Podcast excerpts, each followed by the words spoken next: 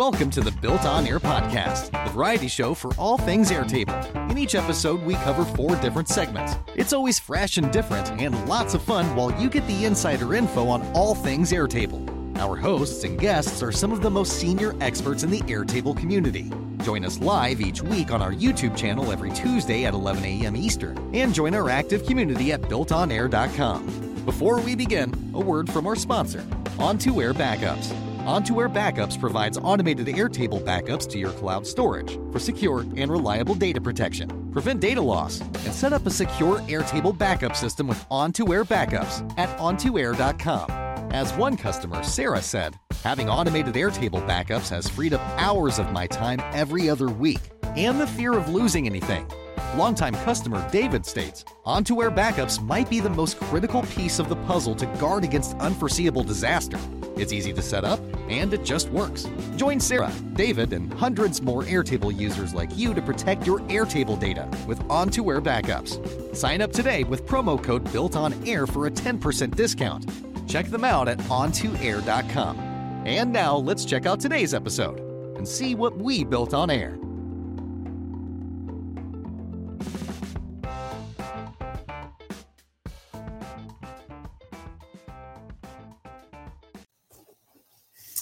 Welcome back to the Built on Air podcast. We are in episode four of season 16. Good to be with you all. We've got a full house today. Kamille and Alli, as always, welcome. And Jen Rudd back with us again. Welcome back, Jen. Thank you for having me. Good to have you back as always. We'll uh, see what Jen's up to in a bit. But um, let's walk through what we're going to be talking about today. The Built on Air podcast is an hour long show we'll be uh, walking you through. We start with our round the bases, keep you up to date with everything going on in all the Airtable communities. Then a shout out to On2 Air Backups, our primary sponsor. And then Jen will be walking through how to build proposals automatically in using uh, different tools to do that. And then Kamille is going to go through some of the updates to interfaces and, in particular, in the detail pages, some of the new changes that they've made, how those work. Then a quick shout out to join our community at Built on Air. And then finally, I'll wrap up with ARRAYSLICE focus on the new um, ARRAYSLICE formula function that's available. So, around the bases few uh, announcements from Airtable. The first one is they want feedback. This is good to hear. Maddie is the community manager at Airtable and is asking for ways to improve the community. So please share your feedback. There's definitely room for improvement. We've gone through many discussions on that front. Um, so hopefully they will listen and will take and will make some improvements to the community. I see Scott has already begun. yep. and Kuovonne as well. Mm-hmm. We'll see where it goes. Most of it is private. There's a link um, right there to fill out feedback. And uh, so, yeah, please share your feedback to them. I think um, if they really are listening and, and want to make changes and improvements and put some more resources behind it, there is a lot of potential there for for the community to grow and uh, improve. I'm Next sure one. I have a list. Who's already doing? What's that? You're building the I'm list. Sure list uh, Scott's list is mostly in, inclusive of what I would say. So yeah, yeah, yeah. yeah. That's that's our spokesperson. right, Scott. Scott's on watching, so he knows his task. All right. Um, there was a one announcement um, from Micah, Airtable employee, talking about improvements to update uh, to the record details. Um, is this Kamille? Is this where you're talking about um, these changes? Yeah. Okay. So we will dive into this, and um, so just high level uh, layout flexibility, more options on canvas controls uh, supportive text, uh, helper text, and a few other things. Um, there is still the convert to legacy layout will continue to be available as well. Um, actually, I did hear from Airtable that they they told me that that will not go away until you can do everything in the new layout that you can do in the old one. So hopefully that is. Yeah, I, I, will say I'll get into like some of the details later in the show, but um, many of the things that I in particular was complaining about were addressed in this update. Some of the things that um, I want are still not there, but I agree that this is much better than what it used to be. And this, coupled with some of the improvements to the legacy layout, does make it like a really viable layout option. You still might want to use the legacy op- um, layout. It really depends on what you're trying to put on the screen, but there are now some considerable positives to using the newer layouts. Again, some stuff is still missing. Yep. Yep. Yeah. And yeah, there's some good feedback here. Several um yeah, Drew with some good feedback. Very good. Yeah, so we'll dive into that. Um, here's just kind of the Meredith posted similar and how she's using the, the new stuff. Um, so good conversation in the built on air community about these changes. And um, yeah. I still want to be able to print a gallery layout because it looks like you can print it. You can turn on the settings, like the button's there, but then when you actually push it live, the button disappears to print, which is really annoying. Oh. It's like it's there. Just turn it on. I think because it's paginated, Airtable probably is like, well, how do you want the different pages to print? And they haven't figured that out yet. But they shouldn't show the button anywhere if it's not ready, you know, because it's confusing. It is. Because I was talking to someone with, with an interface and we were building it and we're like, oh, great, it'll do exactly what we wanted to do. And we publish and like, no, it didn't. Yeah. I'm still so frustrated with the like differences between just like take the list layout, for example. Like you can do there's if you're doing the legacy layout or the list the full list page on the interfaces or the list element dragging it into like the old element based layouts there's three different sets of features that appear and don't appear like seemingly without rhyme or reason and it's just like can't they all be the same like i'm so frustrated being like oh wait i can't do that unless i put it over on this type of layout and i can't do that if unless it's on this layout it's like ah, I want it to just be consistent. yeah, yeah. I don't know if we'll ever get that until they get all the new stuff and that becomes the only way to do it. I know. I just want the add record button to work with any t- instance of the list. I would agree. Yeah. I. I really find it useful to have that um, button at, at, the top to open up like a new record form um, mm-hmm. or even the um, link to existing record that's um, also handled by that same button. Very useful, and you can't do it on the element based um, layout views. I don't know how to describe, like, I guess the legacy. The legacy, legacy, legacy. Before there were detailed pages at all, you had like the blank layout where you would drag individual items and record pickers, and it's getting very difficult to describe what I'm talking about. Yeah, yeah. Absolutely. Or when you have more than one action button, the other ones just disappear behind the three little dots. Yes. I do not Which, like that. And you can't add like on top of that a little note that says click here to open the other buttons. Like you can't add any helper tags to a list layout. Yeah. Uh, yeah. Again, some stuff is still missing, which I'll get into. Scott, are you listening?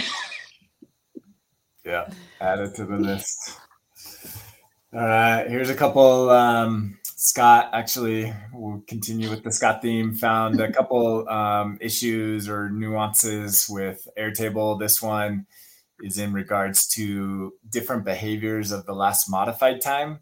So depending on so if you create a new record, it'll automatically set the last modified time, and it'll be the same as the creation time. If you do it through the API, it also behaves that way.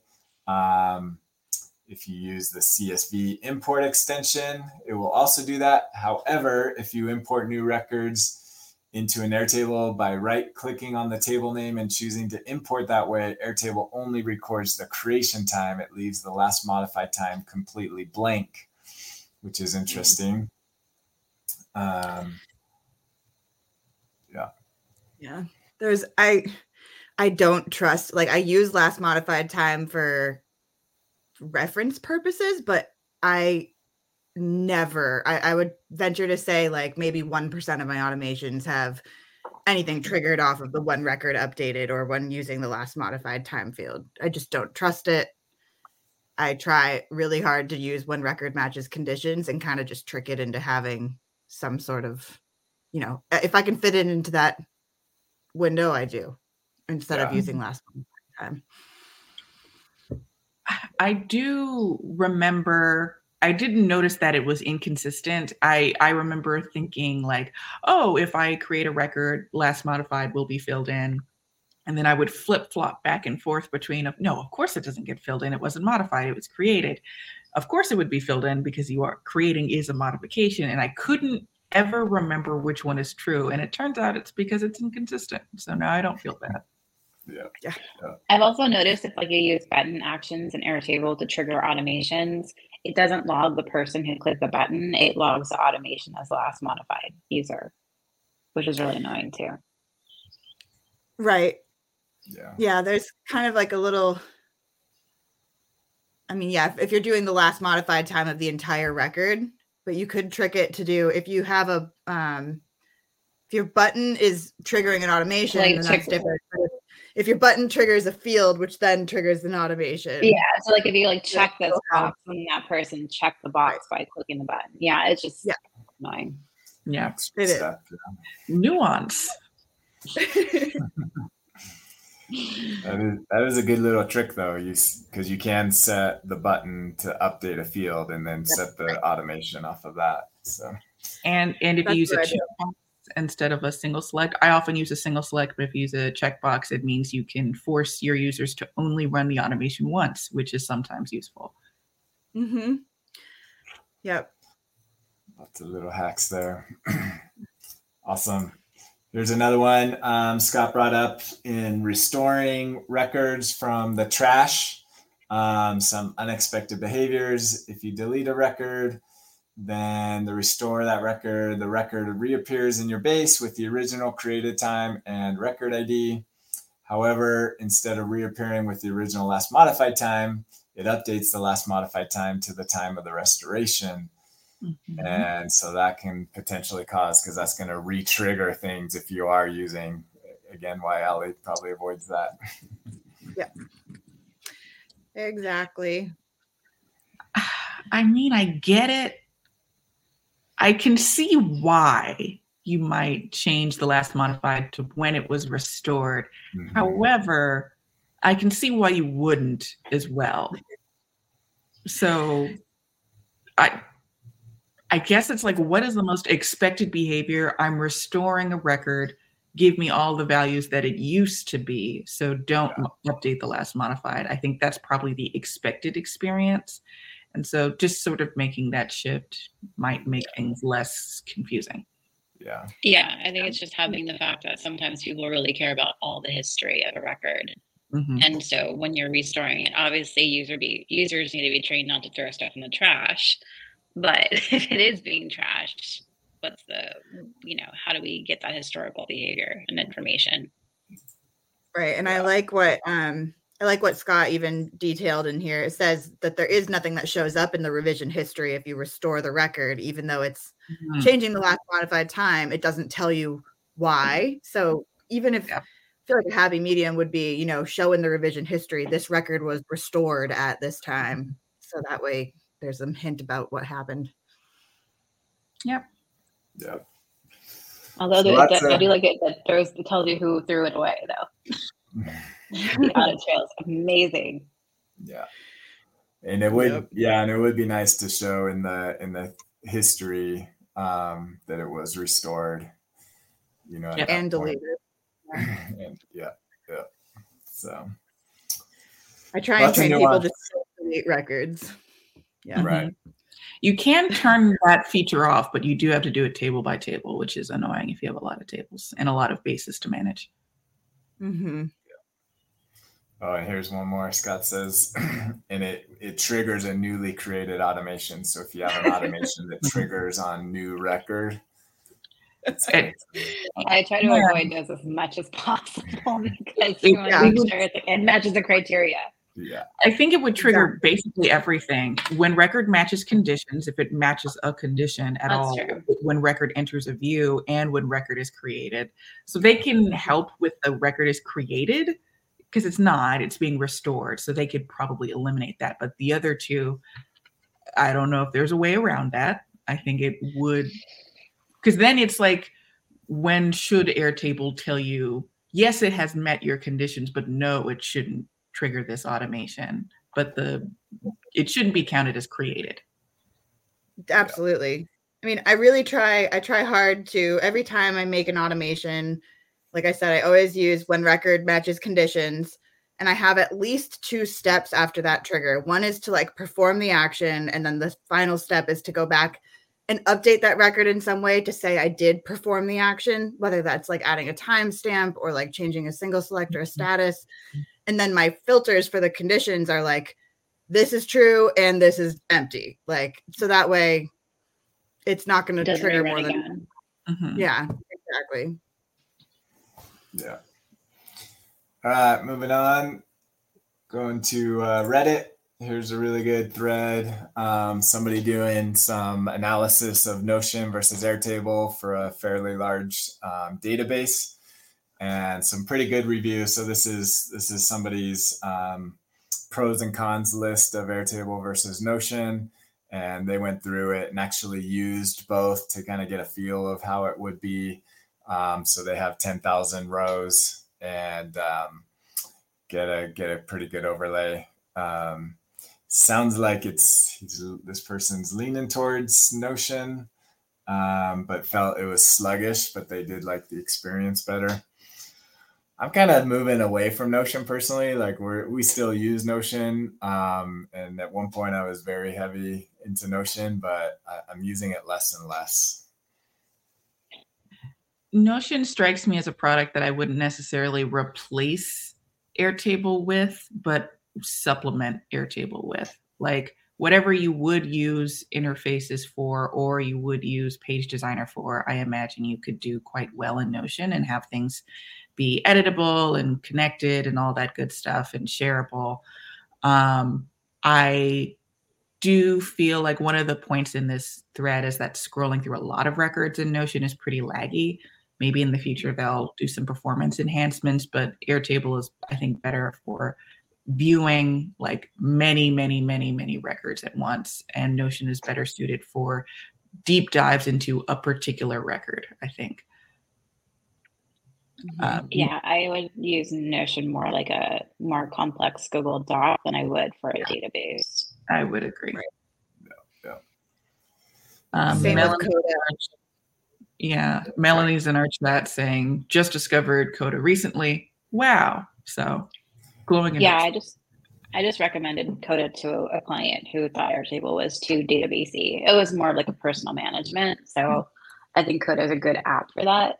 Mm-hmm. Um, but I think Notion is just like a nice Google Doc. Yeah. Personally. yeah. Yeah. Yeah, and somebody a, a Coda employee actually created a sample database in Coda for for people to to check out and use to get a feel for large data set. I'm still not sure what the difference between Notion and Coda is. Like to me, because I haven't used either with, you know, to build any complete project with, it's a lot like saying Google Docs and Microsoft Word to me, in that like those are pretty similar in terms of products. And I'm sure there's like use cases where one is better than the other. And I just don't know enough about either to, you know, ascertain which is which. Yeah. So I like Coda. okay, yeah. Airtable plus Notion.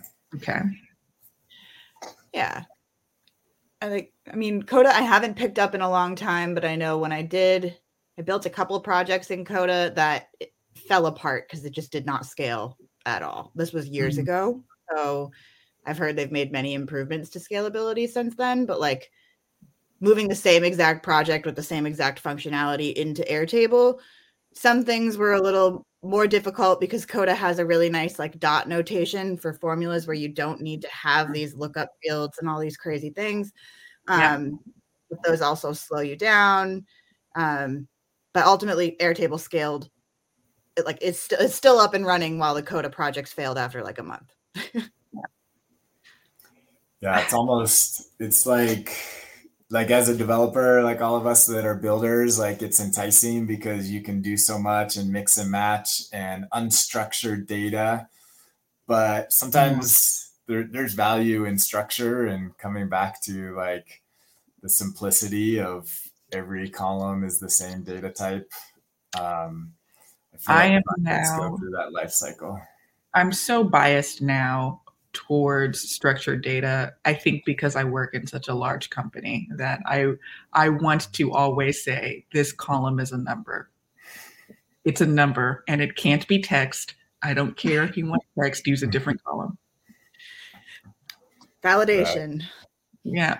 Yeah yeah. So that's the like it's enticing like uh, you know notion like but then you just get it gets so unwieldy like you're in this nest of different components and I, th- I feel like coda is the same. I haven't spent as much time in coda. Um, so it definitely is is enticing that you feel like you can do everything you want but then it gets too complex. Sure. Mm-hmm. yeah so. Anyways good discussion there. Uh, moving on to the uh, table forums. Um, this was, if you, we talked about a previous post that was all about checkboxes. Um, and only in, in these types of communities are you going to get people loving talking about checkboxes. Now we're talking about button fields versus action buttons and the pros and cons. And Kuovonne gives a good um, insight there.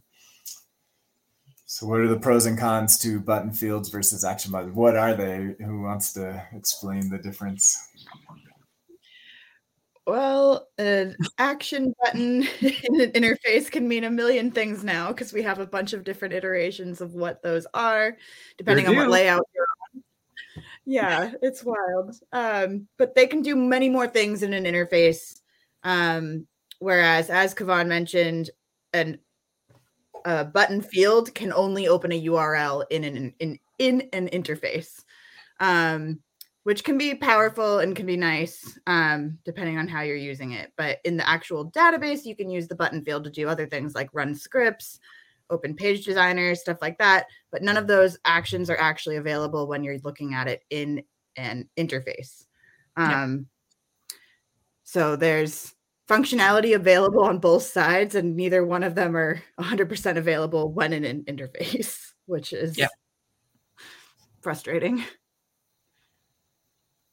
Yeah. Um, it's you you really got to ask yourself ask yourself first what is it that you're trying to do with a button and where are you?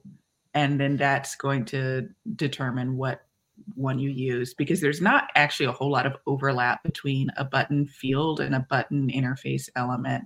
Like if you think mm-hmm. of if you use like Softr or you know Glide or any any other like portal um, and you're importing your Airtable data into it, the button field there you can import and it's just going to be a URL. It's the same thing as an interface designer. Um, it none of these systems, including Airtable's own interface designer, talks to page designer. It doesn't talk to any of your extensions really.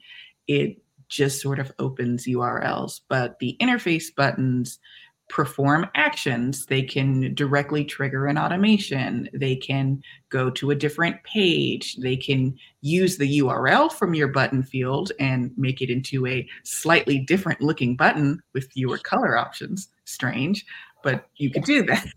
So if you if your button is just supposed to open a link, ask yourself what color you want to use.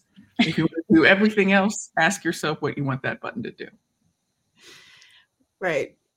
And if you need a button for every record, like in a list layout, yeah, then then you're going to need to use a button field. Yep. Um, because you can only have one action button at the top of the page or wherever. Mm-hmm. But the button field, yeah, exactly. Um, so it might be nice if you have a button that's like, you know, view website for this company or something like that, and that mm-hmm. appears for every single record. Um, that would be when I'd use a button field, or if you ne- like need to link to an interface page in a different uh base, maybe, or something like that. Otherwise, you can just use the open record details, which is nice.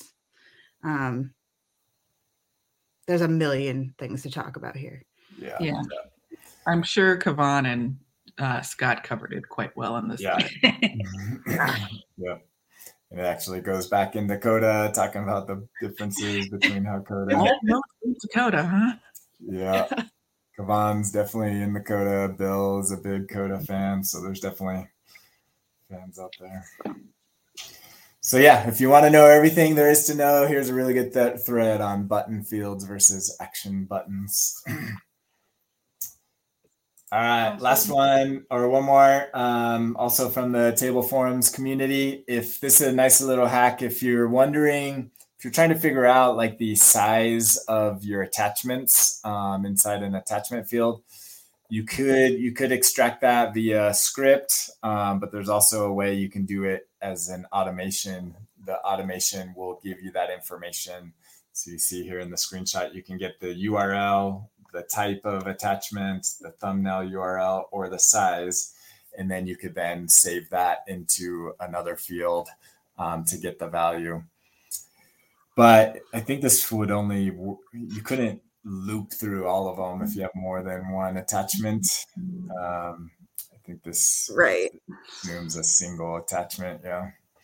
I'm guessing it would probably have a comma separated list of all the sizes. Yeah. Maybe. Well, could you could you do a uh, never mind. That's complicated. I was going to say you could try and do like a repeating group try- without a script. You could use a script, obviously, but if you did a repeating group and use that size as the list, I wonder if you could like hmm. do something weird. Nah. We might have to do a segment on that.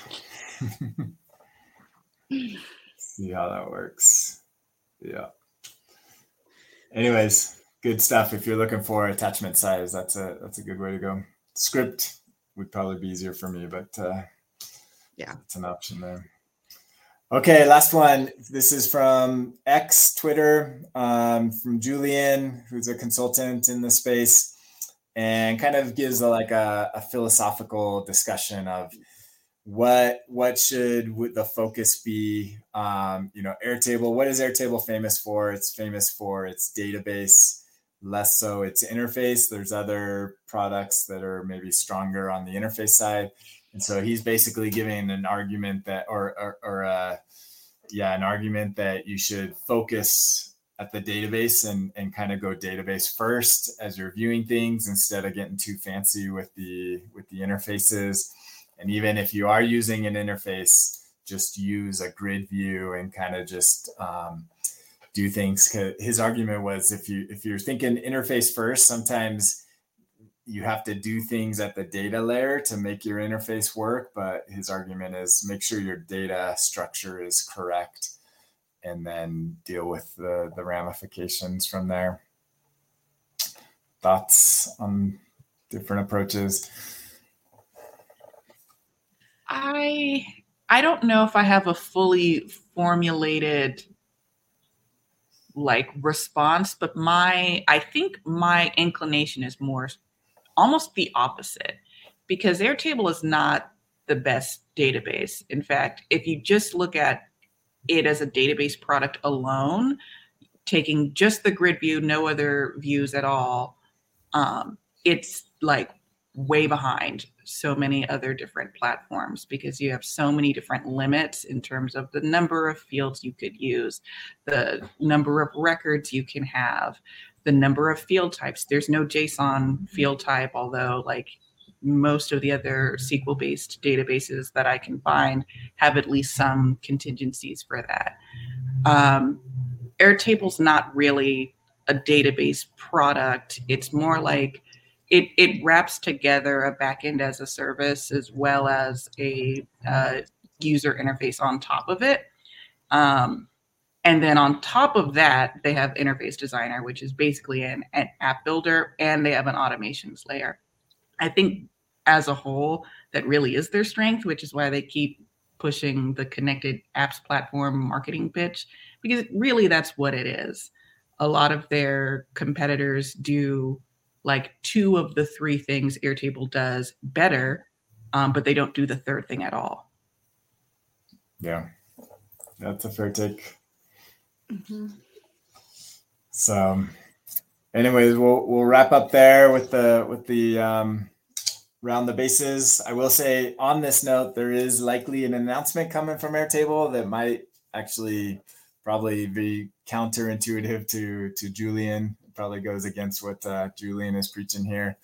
Um, so we should see something maybe later today. We'll talk about it next week, but it it does kind of touch on this on this vein. So little teaser there of Airtable news coming. All right, let's talk about backups. Make sure on2air.com is your place to go for your backup needs. It will help you follow best practices with your data and uh, make sure that you have your data stored outside of Airtable.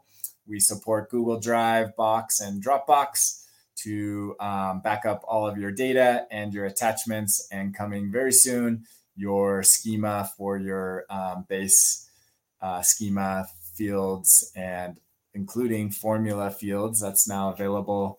So that is coming very soon and um, lots of new features we're, we're working on for backups. So stay tuned for that. But check us out at on2air.com and sign up. You can use the code built on air to get a discount to backups.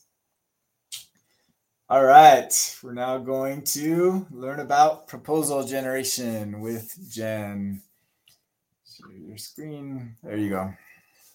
Awesome. So I um, I built something similar for marketing clients where we you know build brief generators. So we basically get information into Airtable, and then it will generate a Google Slides um, brief so they can start working on briefs. But um, I actually came up with a solution about a week ago because I was finding out that we needed a lot of proposals written very quickly. Um, so it was also helpful to kind of, as you're talking to clients and on sales calls, making sure that you're gathering the right information so that you can quote effectively. Um, so what I did was I created a Fillout form, which we used to kind of capture the information for um, a proposal. And um, we started using Fillout forms first because you can add more information into Airtable. Like when you have other information and let you add questions and so forth, but it integrates directly with Airtable, so there's no lag time. We don't use like third-party services, and um, like you can see here, um, we added an extra field or another option, and it creates that new option as a drop down. So it's kind of cool. Um, but basically, the reason why we have this form is because um, we want to generate a proposal programmatically from details in Airtable, but we want to make sure that we use what I call an interface, which is not the same as Airtable interfaces, to make sure we capture the information in a way that makes sense and that it's organized. Um, so we use forms generally um, for clients and just internally a lot just to make sure they're not missing information. So this is a Fillout form that we set up. And it's nice because it tells you when you mess up. Um, and you get a little confetti, which is great. And then you'll see it come into our Airtable interface.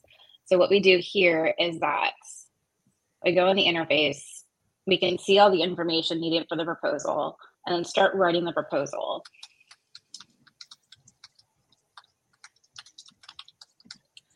And marketing team, lots of people. Cool stuff. And then we pick up the client logo and I grab some logos this morning. And then um, I haven't been able to get the accent color do what I wanted to do. But basically, what we're trying to do is as much as possible from um, the Airtable interfaces as opposed to doing it uh, like going into Google Slides, duplicating a slide, filling in the information. But uh, let's see, I probably didn't pick the right images. Doing this too fast. And so, like, here's some stuff here. And then what we can do too is we use the new AI feature in Enterprise to generate some basic information. Like it takes this field right here and it gives me a lot of verbiage so I can review it, copy it into the description. I'm like, oh, this is super long, so I'm going to cut it down. And it says stuff I don't want. So this is what's actually going to show up on the slides.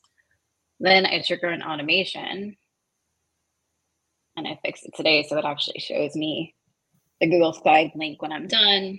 But we have an integration in Make. Um, we trigger a webhook off of that um, button in Airtable, which is the automation. Then we use Make to go back into Airtable and load all the values from that record. And then it creates a presentation. It adds the images to the slides and then it returns the URL to Airtable. And you can see here that it doesn't like me, but it fills, it basically takes my, um, I'll go into Google Drive because this is being annoying. Um, give me one second.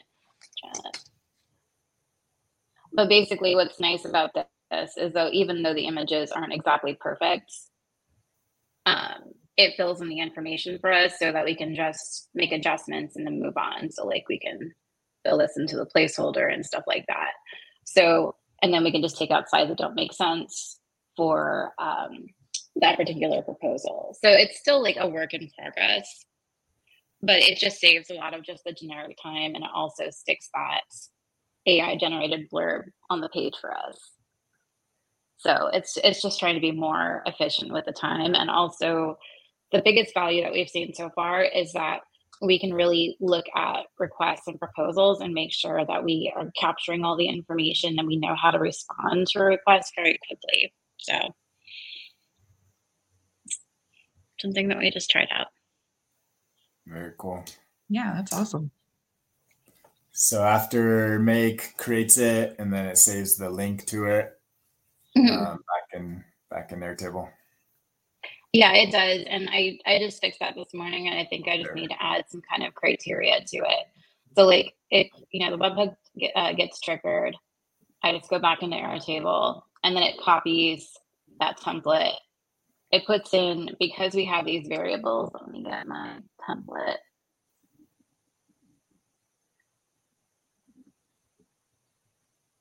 It has these curly Q bracket um, mm-hmm. placeholders. So all of those placeholders become values that you can fill in. Yeah. And so let me go in and say, okay, now to this proposal, replace that logo tag with the client logo here, which is the Airtable attachment URL. And so I can't figure out how to get it the right color, like to fill the placeholder, but I'm getting there. I'm working on it. Mm-hmm. Um, but this is just, it, it's it's helpful for me at least getting the words on the page and getting stuff in order without having to go in and do copies and pastes and so forth. It just at least puts the right place information on the right page.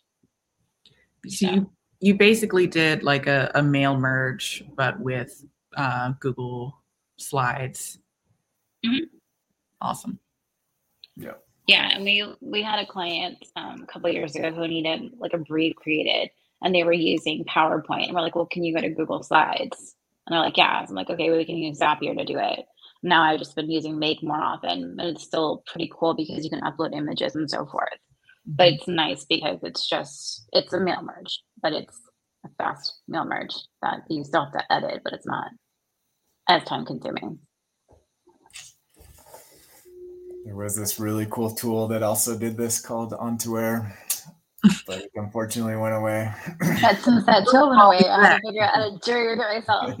And like I, I started using it with documents and it works. Like we were using like the the the before I was like, well, I can just do this in an interface. We were using document to like get like the proposal into a page and stuff like that. The problem is, is sometimes we need to make edits. Like it's it's like page designer. You still have to make a little bit of edits and so forth. So having it in an editable process like the Google Drive, Google Slides is really helpful. And I think nowadays just putting it in a deck, people like to communicate with decks. So there's a deck. Yeah. Mm-hmm. Awesome. Thank you for sharing that. Very useful. That I mean, that's a pretty uh, common use case of, of Airtable using it for proposals, legal contracts. Yeah, because you can kind of do similar with Google Docs, and mm-hmm. so we we use that approach quite often. Yeah, and the Airtable automation for Google Docs is okay, but it's kind of inflexible. So I find the mail merge aspect also out, allows you to better format. Yeah. Yeah. Yeah, similar. All right, let's move on. Interfaces with Kamille. Share your screen. There you go. Well, here we are again. Um, back in July. So you know, it's it's been a couple of months, but in July, Airtable updated the detail pages for Interface Designer and added a bunch of stuff and took a bunch of stuff away. And I wrote quite a lot about um, what they were like, and I continue to write a lot and more and more and more and more. Basically, and it keeps going of just stuff that I noticed and stuff that I hope that they improved. And they have made some adjustments, I think October 17th or so. So here's the same detail page that I used for that, you know, just e- extreme detailed response. Um, and I'm just going to go over some of the things that are different. Um, now I'm comparing the July detail pages to October detail pages, not to the legacy layout. We all know what the legacy layouts are like. So, um, one of my frustrations with this particular layout, you can see I have these three similarly uh, designed fields, um, and the July detail pages were very rigid in terms of um, for full page layouts, it was four columns across. For three page, uh, for the side panel layout, it was three across, and you couldn't control if I wanted a, a, line break, if I wanted all of these to align. I didn't have that option. Well, now I do. I just sort of can drag and drop, and that's great. Um, and then uh, that's the first thing. The second thing is that it was difficult to add items between um, each other. Again, it was like one long list of records that arranged itself into a series of rows. Now you can have like control over if I want to put this record in between or this field in between, I can. And if I want to get rid of it, I just click on it and hit delete. And you can see the columns are automatically adjusting. Technically, this should be two across. I'm unsure what its deal is um, why it wasn't auto adjusting. But if I rebuild that row, um, it will probably, yeah, you can see it's now stretching full across and it will divide itself um, until it gets to its maximum of four things the, the more I go. So you can see I now have four things across. They've all adjusted their width and I can't add any more next to it. If I start taking things away, this row will adjust itself, but these uh, remain the same. So that's an improvement. You can now have within a group different um, amounts of columns in a different row. Um, the other thing, these used to be called sections. They're now called groups. You can see the uh, default title was my first section. It's now a group. That's very minor. Something that's also somewhat minor but appreciated, you can now apply a background color to the group. When I say a background color, I mean a single background color. It's light gray. You can't do any other color. So, I mean, uh, why? I don't know, but hey, now you can make this gray. So that is helpful for breaking up these pages, but it is, again, I find it strange that you can't do the like the light versions of the other colors. Um, but they built it in the the functionality, so maybe one day they'll add in the other colors. Who knows? I'm going to turn that off. Um, what you can also do, if I were to click on any individual uh, field, you can now have helper text. What's nice about the helper text is that it's rich text, so I can have um, like a bulleted list here that says stuff, more stuff. And that's hmm. useful if you have to explain what your fields do. Um, my preference for um, helper text a lot of the time is to put it next to the field rather than between the title and the field content. But I can put this here, which is helpful. Um, you know, again, it's not quite there, but it is a considerable improvement, especially because it's rich text. So, you know, we're able to add like a direct link to something related to that field and that field alone. I'm going to turn that off because I don't need it. Um, the other thing um, with July detail pages, you could have uh, linked records appear as pills and cards, but you could also have them as any of the other Airtable view types other than Gantt because Gantts don't exist in um, Interface Designer. Um, one of my major complaints is that it's so narrow. For regular groups, you can't have it expand across the full width, but for linked record groups, you can. So it's just this toggle show us full width and it does what you expect it to. It becomes full width. Um, I find it strange that I could do it for that, but not the you know regular field groups. But I don't make the rules. That's I'm just reporting what's new. Also, um, in the July detail pages, regular sections, now known as groups, could have uh, descriptions. Again, those are rich text enabled, but linked record um, groups could not. Now they can. So if I preview with no description included, it's going to get rid of that space automatically. But if I start adding one here, you know, it will appear. So that's nice. Now you can describe what your linked records um, are. And again, once more with feeling, they allow for rich text. Um, that's nice. Um, before I forget, another one of my complaints is that you, in the July detail pages, you could only show one field once on the page. Sometimes what I like to do is have a read only version of a field up at the top and an editable version at the bottom after I've explained very thoroughly what you're supposed to do with that field. Um, if you want to show a field more than once, you can duplicate it. And now I have two versions of the same field. Um, so yay, that's a. And they're both, they're both edit can be editable this this is a formula so i'm going to duplicate one that's not a formula this is a regular text field if i make that one view only right this is view only but this one is editable so that felt like a minor complaint for me but i'm very glad that it's here because i don't need it so much with um, these types of fields what i really needed it for was for linked records because sometimes I wanted to show it as a gallery and sometimes I wanted to show it as a um, like as a grid underneath.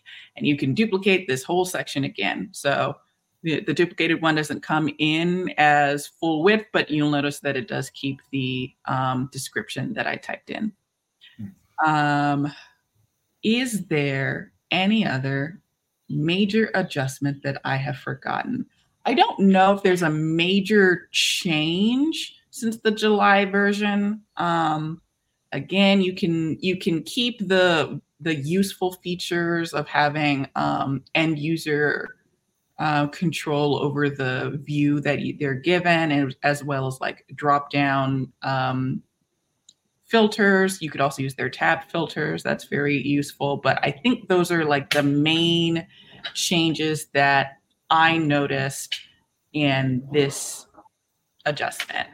Um, I think this is a better system than the July system, um, just because you can have that control of this row in this group should have two columns, or maybe it only needs one column and it spans the whole way across. Um, mm-hmm. It's more evident if I make that extra large. That's very useful. And these down here, I'm one in four. Now I have that control. Um, in legacy layouts, the maximum you could put next to each other, in, I think it was eight. Um, you're cut down to four, so there's a lot more spacing in the new layouts versus legacy layouts, but um, it gives you like a piece of the flexibility that you used to have. And if you need things like these filters or being able to like search and all of that on your linked records, now it might be the case that the newer detail page layouts are better suited for your use case than the legacy. It now really depends. Before it wasn't so much a toss up. Now I think it's kind of a toss up. Um, it depends on like, yes, I need my helper text to be next to the field, or um, yes, I need more than four things next to each other, or I need this group to span the full width, or I need some color other than gray. Um, if any of those are critical for your layout, and sometimes they might be, then um, the newer detail pages still aren't quite there. But um, if none of those are super critical, then you might want to take a look at them again. Awesome. Very good. Very helpful. keep us up to date on all the interface changes. I sure will. Yeah. Yeah. Yeah. I wonder I'm, that that's one thing like the full width. And and in talking to Airtable, obviously mobile was the main driver to to move to kind of this this approach. Mm-hmm. But there's still times if you're if you're web heavy that you want the eight columns or a full width. I wonder if they'll address mm-hmm. that. Well, one thing that isn't quite addressed yet, you can make grids full width, but you can't make them any taller. This is the height. Um, and if you change the row height to its smallest, which is short, the maximum number of records that you can have visible at a time is 10, I think. It might be 11. That's not a lot of records. Why? Airtable, please. I think that's my outstanding, most major complaint. I can deal with the buttons being somewhere else on the page than I want them to be as long as I can put them there.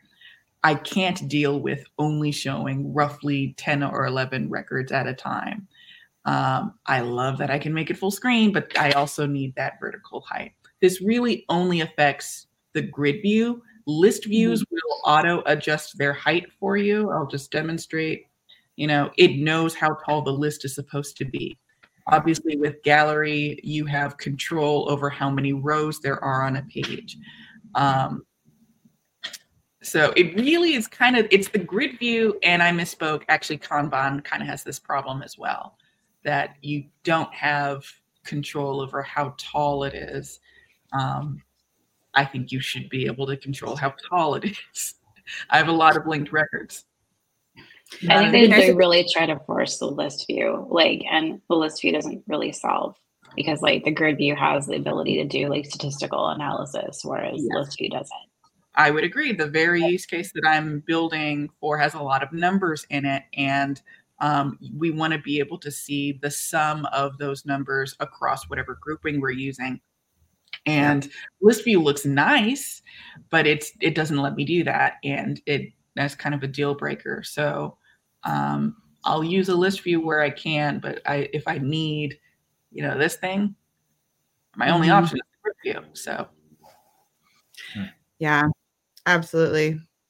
I wish you could um like choose kind of like you can on the gallery, like it automatically like paginates. Like I'd like yep. I wish you could do that with any of the views like show all of the records because sometimes if you have a lot of records you don't want them all showing because it takes up you don't want somebody to scroll and scroll and scroll so if you could just say show 10 at a time and have a little page switcher that would be amazing too but I would agree. I think you could use it in conjunction similar to the row height thing where I don't need like pixel like control necessarily or to use a grid system if you give me just these four options, if this height that I'm showing on my screen right now is short, and then I have the option to make it a little bit taller or a little bit taller and a little bit taller, that would also work. Um, or to go straight into just show me a maximum of 50 records and then it just paginates. I would be fine with that too. But I, yeah. you know, this right here is not enough.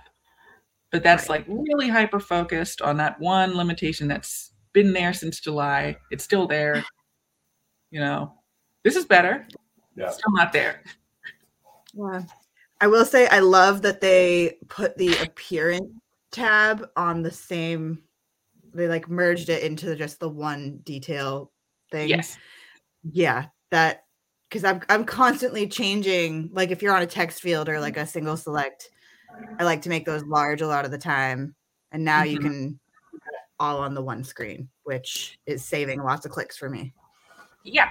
Um, because you already have to like click into the item itself, right? You don't want to do another click up here to the appearance tab. So, right. Yeah. Yeah. Awesome. Thanks, Kamille, for going through that. And I'm sure we will continue to keep you updated on as they improve interfaces. Definitely an area where lots of um, resources are being put into. All right, quick shout out. Join our community, builtonair.com slash join We'll get you in, in particular to our Slack community of thousands of Airtable fans and users and talking every day, all day about Airtable and how to use it in your business and ask for help and share uh, cool things that you're working on. So join us at builtonair.com. Final episode, we're going to talk about ARRAYSLICE. Array Slice is a new is the newest um, newest uh, formula function. Um, it came out a few months ago. Um, and so, as you know, if you if you create a formula field, then you have different um, uh, functions in here, and there's a few. There, these have been here for a long time: ARRAYJOIN, array unique, ARRAYCOMPACT, and ARRAYFLATTEN. And then they added ARRAYSLICE.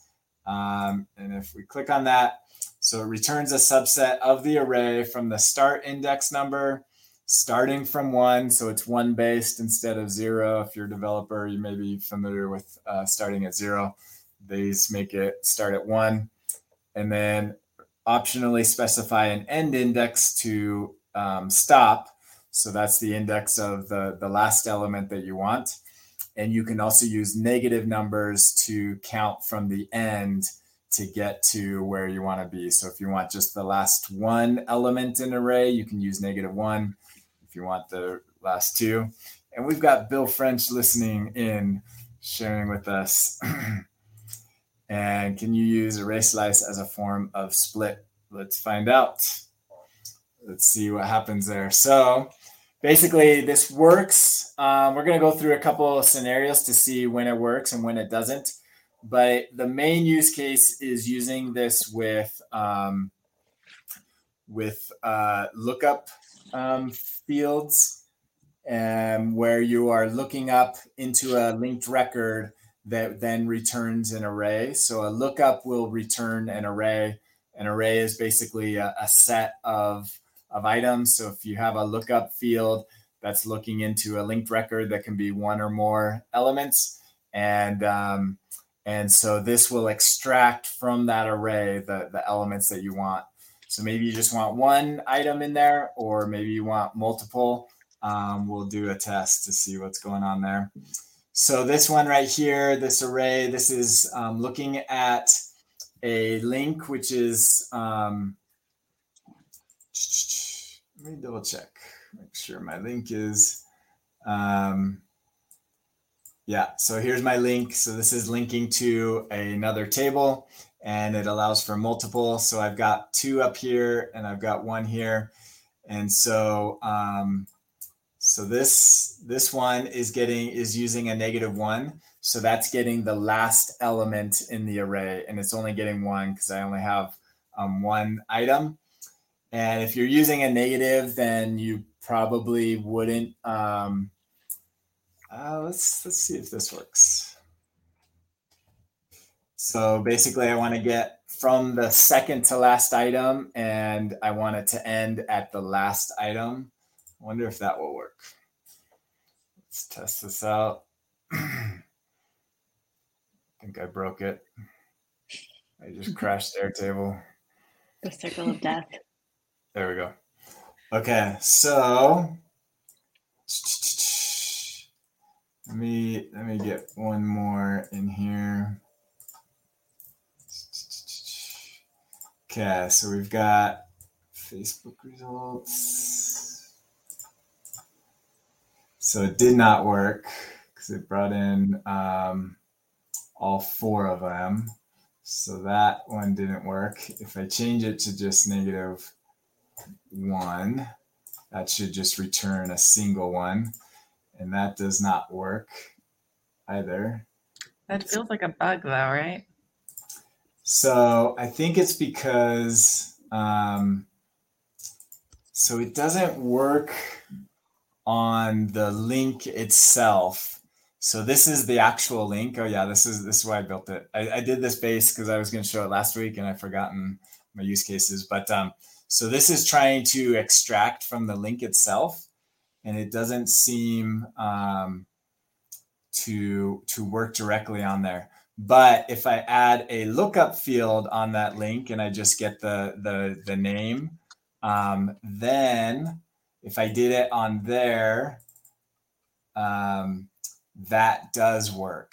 So it doesn't like the link itself. You have to create a lookup on that link.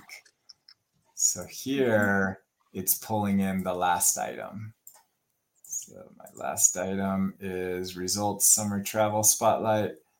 And that's what I'm getting here. So if I do it on here, if I were to do a negative two, then it'll get the second to last one. Um, and it pulls in from the second to last to the end. So if you don't put in that last parameter, it's going to get all the elements to the end. Um, and so if we change that last one, I do negative two and I want it to, um, let's say end, well, let's do negative three and end on negative one.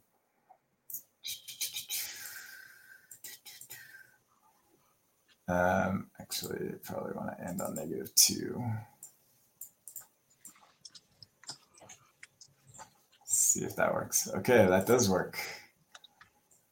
Okay, so you can play with the negatives, but the, the main thing is if you do it on the actual link, it doesn't give you that, that um, index of the links. You got to create a lookup on there. Um, and so you can do things like let's go back to, so if we want to start on the first one and end on the second one, you could do one comma two, and that will give you the first and the up to the second. So some of these only have one, so it's only returning the, the first one. Um, let's look at this guy. yeah, this is just looking at the, the second one. So um, let's answer Bill's question. Let's see if we can slice a, te- a text field. So in some programming languages, it can treat, uh, like in JavaScript, you can treat a, a string as if it was an array and kind of split that string where you have one element for each character. Let's see what happens if we uh, we try to slice the text.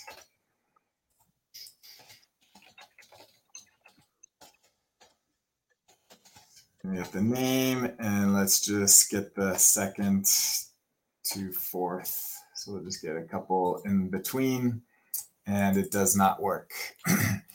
so you can't slice it. So is there a way to convert the name into an array that might help? We did array join. Mm-mm-mm. No. Um, is there a string to array function? There isn't, is there? I don't think so. Array. No, just fun. Because no. ARRAYJOIN goes to a string, puts an array in. Yeah. To a yeah, so there is no uh, split. So that's a very common. Bill French has been asking for it from day one that it needs to be there.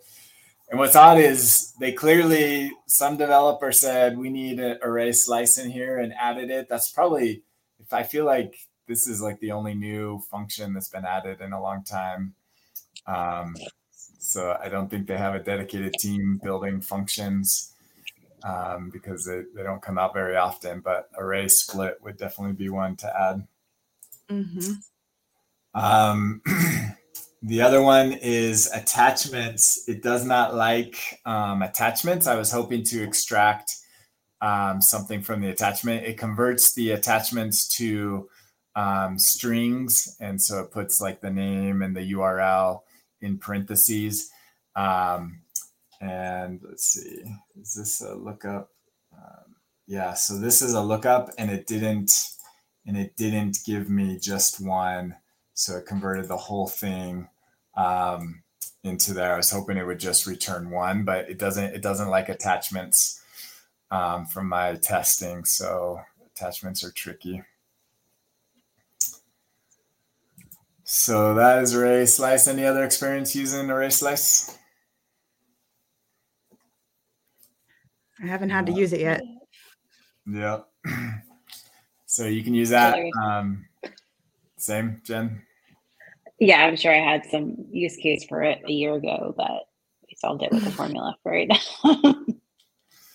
Very good. We're, we're over time, so we'll end there. But Jen, tell people where they can find you. You renamed, right? Since yeah, it's redconsulting.io. What is it? You can Red Consulting. Redconsulting.io. There you go. So no longer grow with Jen. It's not unfortunately. Um, but if you look for Grow with Jen, you could still find it because I haven't done that good of a scrubbing. no worries. Glad to uh, have you back, and we'll have you Thank on you again. And that's our show for today. We'll see you all next week. Thank you all.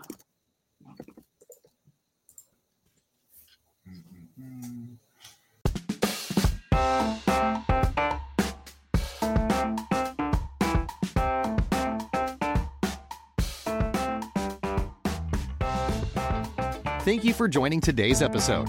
We hope you enjoyed it. Be sure to check out our sponsor, On2Air Backups, automated backups for Airtable. We'll see you next time on the BuiltOnAir podcast.